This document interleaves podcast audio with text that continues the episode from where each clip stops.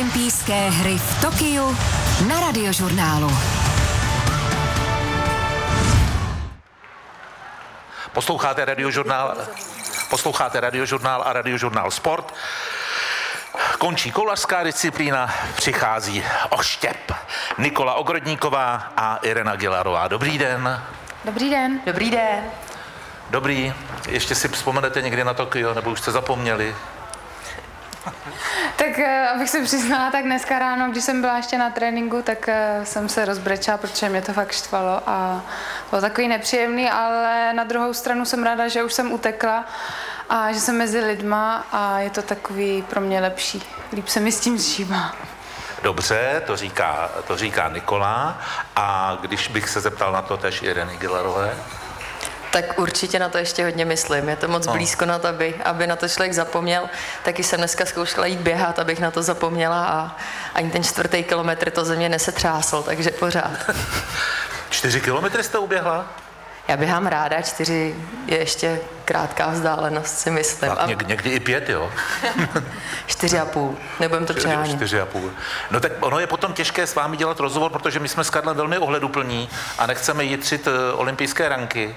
Eh, na druhou stranu nějaká taková rychlá, srozumitelná analýza, co se tam stalo v českém oštěpu, Nikolo? Tak eh, za mě teda, já jsem eh, vlastně byla připravena, myslím, že velmi dobře na ten první pokus. Eh, tam byla taková nešťastná náhoda toho, nebo prostě neštěstí, že jsem malinký přešlap udělala, ale na tisíc procent vím, že ten hod by mě katapultoval do finále, mohla bych po prvním pokusu prostě odejít s klidnou hlavou. My jsme to pak s trenérem posunuli ještě o dvě stopy a ono trvá, než se s tím člověk nějak zžije. Já prostě neumím, když to posunu o dvě stopy, potom běžet stejně, protože tam vlastně musím přidat trošku jako ty kroky, nebo dělám to jinak, takže ty tři pokusy jsou prostě v té kvalifikaci málo. No. Ivanovi. Irena. Ireno, promiňte.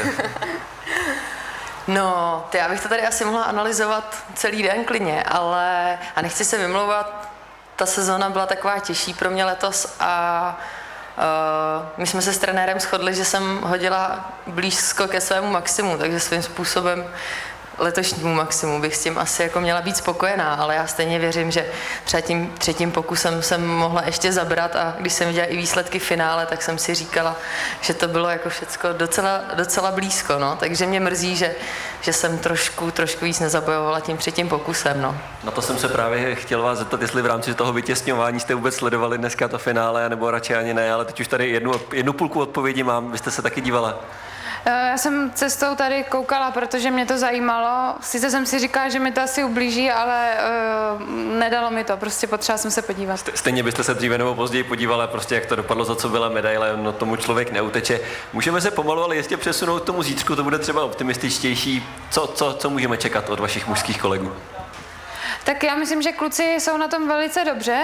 Vítě vypadal dobře i v tréninku a Kuba taky. Tam bude spíš záležet, jak budou házet ostatní, ale já myslím, že jeden z nich to nějak uklohní a že se ten aspoň jeden hod podaří, protože tam vlastně prvních osm bude mít eh, šest pokusů a to už je úplně jako něco jiného, než mít jako jenom ty tři. Vlez se do šesti je super a stačí jenom jedna rána a to je důležité. Nevím, jestli jste nás tady poslouchali s Tomášem Stankem a Helenou Fibingerovou, ale jako oči celého atletického českého světa jsou upnuté právě tady na kluky, protože jinak nebude mít atletika medaily a to by byla velká věc.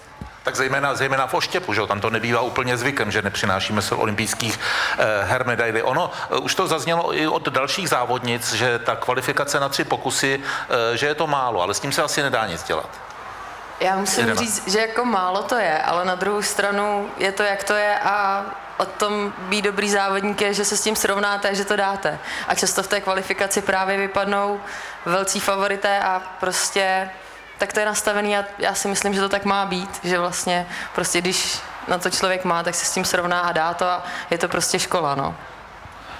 Co se vlastně ve vás, a ptám se Nikoli Ogrodníkové, odehrává, když si stoupnete tam na to výchozí pozici, teď máte před sebou těch kolik metrů, no podle toho, jak je potřeba, a teď byste měla myslet jenom na to, aby to bylo co nejdál. Dokážete úplně všechno schodit, zapomenout a říkat si jenom, že Eh, ten oštěp vlastně spočívá v tom, že každý sval má nějakou funkci, nějaký význam a něco se vám nepohne o jeden milimetr a ten oštěp nepoletí o dva metry dál. Tak jsou závody, kdy třeba na sobě vnímám, že se tam postavím. Většinou je to třeba, když je hodně diváků, tak člověka to prostě rozproudí v tom těle a tam třeba ty první pokusy pro mě jsou v hlavě hodně složité, protože já se tam postavím a vlastně ještě vůbec nevím, jakou rychlostí poběžím, na co se zaměřím. Většinou se snažím dívat eh, naproti na nějaký bod na pravé straně a tam vlastně hážu. A když se rozbíhám, tak vlastně nevnímám vůbec nic, jenom pořád koukám dopředu před sebe na to místo a odhodím. No ale tady právě v Tokiu jsem si myslela, že tam jsem se postavila a bylo to prostě hrozně fajn, protože jsem přesně věděla, co chci udělat. Přesně jsem věděla, že se teďka rozběhnu a bude to dobrý. A tohle pro mě byl jako velikánský posun, protože jsem to jakoby zvládla v té hlavě. Bylo to, bylo to pro mě fajn. Jak se soustředí uh, Irena? No, podle mě taky hodně myslím na tu techniku a detail toho hodu, co tam chci všecko udělat, ale asi nejlepší je přesně těsně před tím rozběhem na nic nemyslet a pokusit se vnímat jenom tu energii, která, kterou si člověk musí donést až do toho odhodu. Tak to je asi nejdůležitější v ten moment, moment nic neřešit a, a myslet jenom na tu energii. Já zrovna vaší disciplínu, to, to prostě patří mezi ty, které já mám spojené s tím, že vy se rozbíháte, lidi tleskají. Prostě ten rytmus k tomu úplně patří, já to mám absolutně s tímhle spojené. Možná hloupá otázka, jak jste si na to zvykli, že tam ti lidé nejsou? Vím, že jste to samozřejmě věděli, nebylo to překvapení, že Tokio bude v podstatě bez fanoušků, bez podpory na tom nádherném, obrovském stadionu, který aspoň teda, zaplať pánu bohu, měl ty barevné sedačky. Takže aspoň v televizi nevím, jak pro vás to nevypadalo to tak strašně, jako kdyby všechny byly třeba zelené nebo červené. Opticky to trošičku klamalo, ale přece jenom to je přeci strašná nevýhoda pro vás, když jste tam jakoby sami. Já musím říct, že za ty sedačky jsem byla opravdu taky ráda, protože to člověku dalo pocit, že tam není sám. Ale jinak si naprosto souhlasím, že ta energie od těch diváků, to roztleskání, že tomu vlastně pak přidá podle mě ten, kdo to ustojí, tak tomu si myslím, že to přidá klidně dva metry a i z toho důvodu podle mě výsledky v tom finále nebyly tak vysoko, protože opravdu to vás žene a, a pomůže to obrovsky. Já jsem třeba i proto byl právě šokovaný, když jsem někde po několika dnech sledování olympijských her v Tokiu viděl, myslím, první dráhařský závod cyklistický úplně mimo atletiku, omlouvám se, a tam najednou byli lidi a, a reportér Martin Charvát vysvětloval, tady je to možné, to je jiná prefektura, prostě ta, a najednou člověk vidí, o čem ta olympiáda má být, no, je to, bylo, bylo to hodně těžké, bylo to zvláštní, že jo. No, jako mně se to taky moc nelíbilo, protože člověk je ochuzený opravdu o tu olympijskou atmosféru a o tu olympiádu celkově a pro nás, co jsme tam byli poprvé, tak, tak to bylo velice zvláštní, teda musím říct, no. Vy jste měla taková, takový zvláštní olympijský rok, protože jste byla součástí olympijského roku radiožurnálu. Jaké to je pro vrcholovou sportovkyni, když má vlastně po celý rok eh, v zádech reportéra radiožurnálu, eh, který ji v tom dobrém doslova smyslu a po dohodě samozřejmě pronásleduje na různých eh, místech? Tak museli jsme to nějak sladit časově, protože většinou to vždycky vycházelo, že jsme byli někde na soustředění a vždycky ten reportér přijel a udělali jsme nějaký rozhovor. Pro mě to bylo vlastně ten výsledek, co, co mi potom poslali, tak se mi hodně líbil a velice mě překvapilo, že tam vlastně mluvil i můj taťka, vůbec nechápu, kde ho odchytili nebo jak se k ním dostal. Asi a... zazvonil, ne? a tohle bylo jako pěkný příběh, no, líbilo se mi to. My jsme se vlastně i díky tomu projektu Olympijský rok eh, o vás dozvěděli, že ráda hrajete tenis. Uh, pokouším se, tak bych to nazvala. Před chvílí tady seděla Markéta Ondroušová. Znáte se? Uh, známe se, ale tak dobře ještě nehraju, ale kdo ví, no, tak to třeba to možná, kdybych absolvovala s ní nějaký tréninky, tak třeba by se projevil nějaký talent. No a pak se asi musíme zeptat na to vaše potápění, no. Tak to co, už co to je, je za relaxaci? To už je jiná kapitola. Eh, já jsem vlastně s tím začala a myslím, že teďka bych to nazvala, že to je pro mě uh, taková meditační věc, která mi pomáhá uh, s hlavou směrem k závodům, protože já tam vlastně prožívám ty strachy, které, s kterými jsem bojovala i při tom závodu, kdy jsem třeba byla schopná první pokus pokazit a v hlavě si to nastavit, no tak teď už je to špatný, no prostě tak teď jsem pokazila první, tak to bude blbý i, i potom. A právě třeba pod tou vodou se potopím a bojím se, že třeba nestihnu vyplavat, nebo že už prostě jak mám kontrakce, tak, tak prostě se tam udusím pod tou tou vodou a tak. Takže třeba po, když už mám ty kontrakce, tak dole si jako řeknu, že... Pardon, co to jsou kontrakce v potápění? To je- Se ptá trojnásobný zkuste, otec. Zkuste si uh, zacpat nos a, a vydržet jako bez dechu. Jan a Pokorný třeba tak po půl minutě nos. začnete tady jako v bránici, vám začne škubat a děláte jako takhle, Jo. takový jako pohyb. Teď už to přicházelo málem. No, ano. no, no. A to stejný máte jako pod vodou a to je jako jenom v hlavě, protože vy potom, to je takový jako reflex, uh, prostě přirozený pro nás, uh, pro člověka. Takže když vlastně to začíná, tak vy pod, to, uh, pod tou vodou se musíte uklidnit a prostě na nic nemyslet, v klidu si dál kopat dál, jenom nebo plavat a uh, říct si, že prostě to je v klidu, teď mám čas, uklidni se, všechno je v pohodě, stihnu klidu vyplavat. Takže tady s tímhle se snažím jako pracovat, abych se dostala do stavu, kdy na nic nemyslím a jsem prostě v tom prostoru a je to takový to bytí v tom přítomném okamžiku.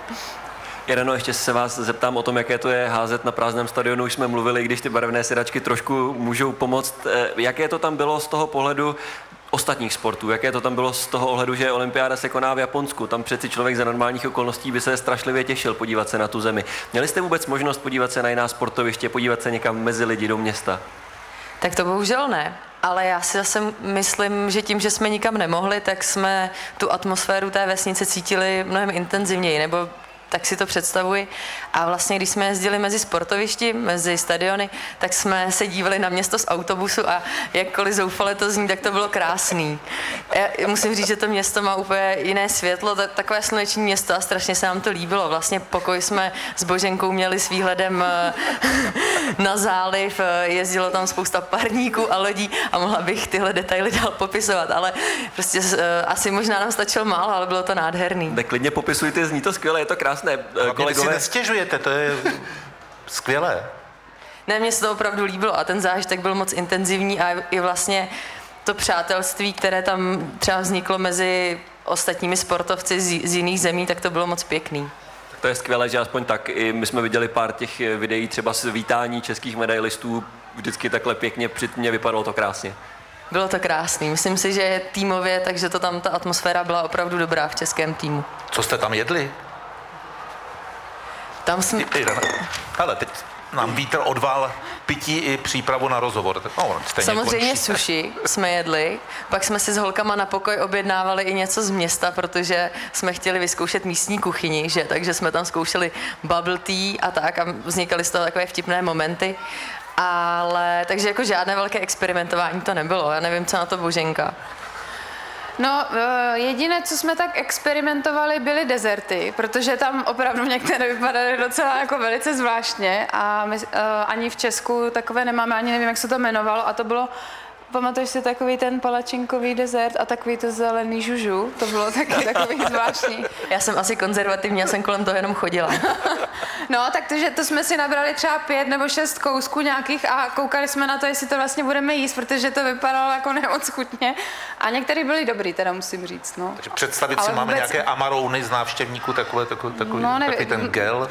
No, no, vy jste mladé, vy jste to neviděli, ten To seriál. nevím, no. to, to, to neznám. Eh, proč vám říká Boženka? To je moje přezdívka taková. Oni Jsem mi říkají pochopil. Boženka nebo Božka, nebo Ogro. A tak já už jsem si Ogro to... chápu, ale Boženka, podle té spisovatelky Němcové? Ne, ne, to v žádném případě. to ne. To je taková, jako ještě, z, ještě od bývalého přítele uh, rodina mi tak začala říkat, takže se to nějak uchytilo a moje babička mi vždycky přeje na Boženku. Na Dobře. Boženu teda. Boženka alias tedy Nikola Ogrodníková. Eh, Ptáme se všech sportovců, za tři roky bude Paříž. Co vy? Jedu. Skvěle. To říkala Boženka, teď Irenka. Já s Boženkou pojedu taky. Fakt? Doufám. Dobře. A ještě dřív než Paříž vás čeká jaký velký závod? Tak my vlastně příští rok eh, bude pro nás taky hodně zajímavý, protože nám přesunuli mistrovství Evropy a mistrovství světa a nás čeká, tak eh, na to se moc těším, protože to budou velikánské dvě akce v jeden rok a já doufám, že jako jedna z nich nebo obě jako výjdou líp než le- letos. No. Tak my se těšíme, že při nejmenším při příštím olympijském festivalu se tady s vámi uvidíme a vy nám budete moct ukázat to, co nám třeba ukázala Markéta Vondroušova. Těžkou medaili váží půl kila.